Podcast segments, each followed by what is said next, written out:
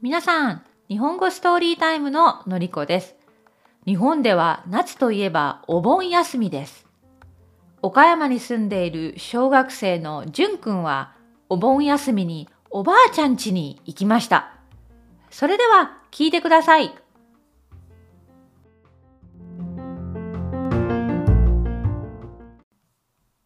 日本語ストーリータイム夏おばあちゃんとスイカ僕は岡山に住んでいます。名前はじゅんです。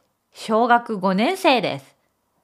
毎年8月お盆休みは家族でおばあちゃん家に行きます。僕たちは今岡山に住んでいるけど、お父さんは四国の香川県で生まれました。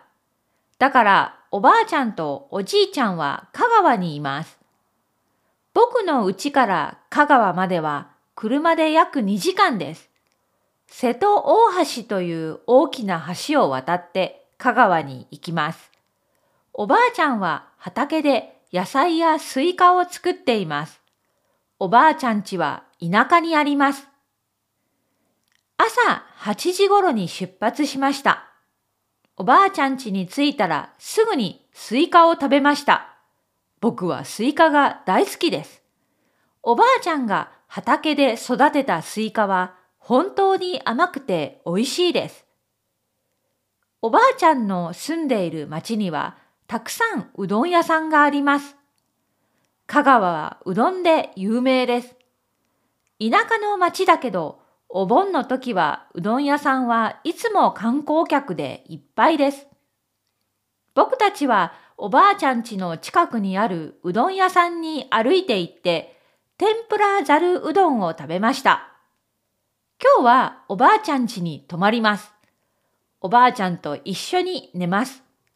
おばあちゃんに学校の先生や友達について話してあげたいです。はい、もう一度読みます。もう少し早く読みます。僕は岡山に住んでいます。名前は純です。小学5年生です。毎年8月お盆休みは家族でおばあちゃん家に行きます。僕たちは今岡山に住んでいるけど、お父さんは四国の香川県で生まれました。だからおばあちゃんとおじいちゃんは香川にいます。僕の家から香川までは車で約2時間です。瀬戸大橋という大きな橋を渡って香川に行きます。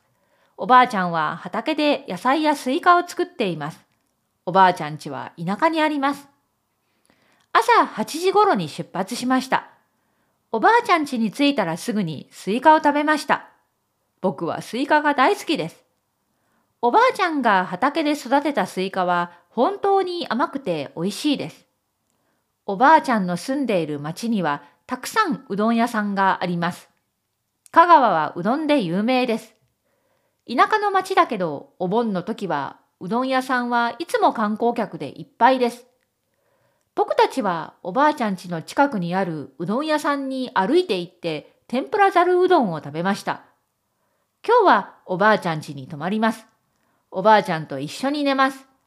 おばあちゃんに学校の先生や友達について話してあげたいです。はい、それでは今日はここまでです。またね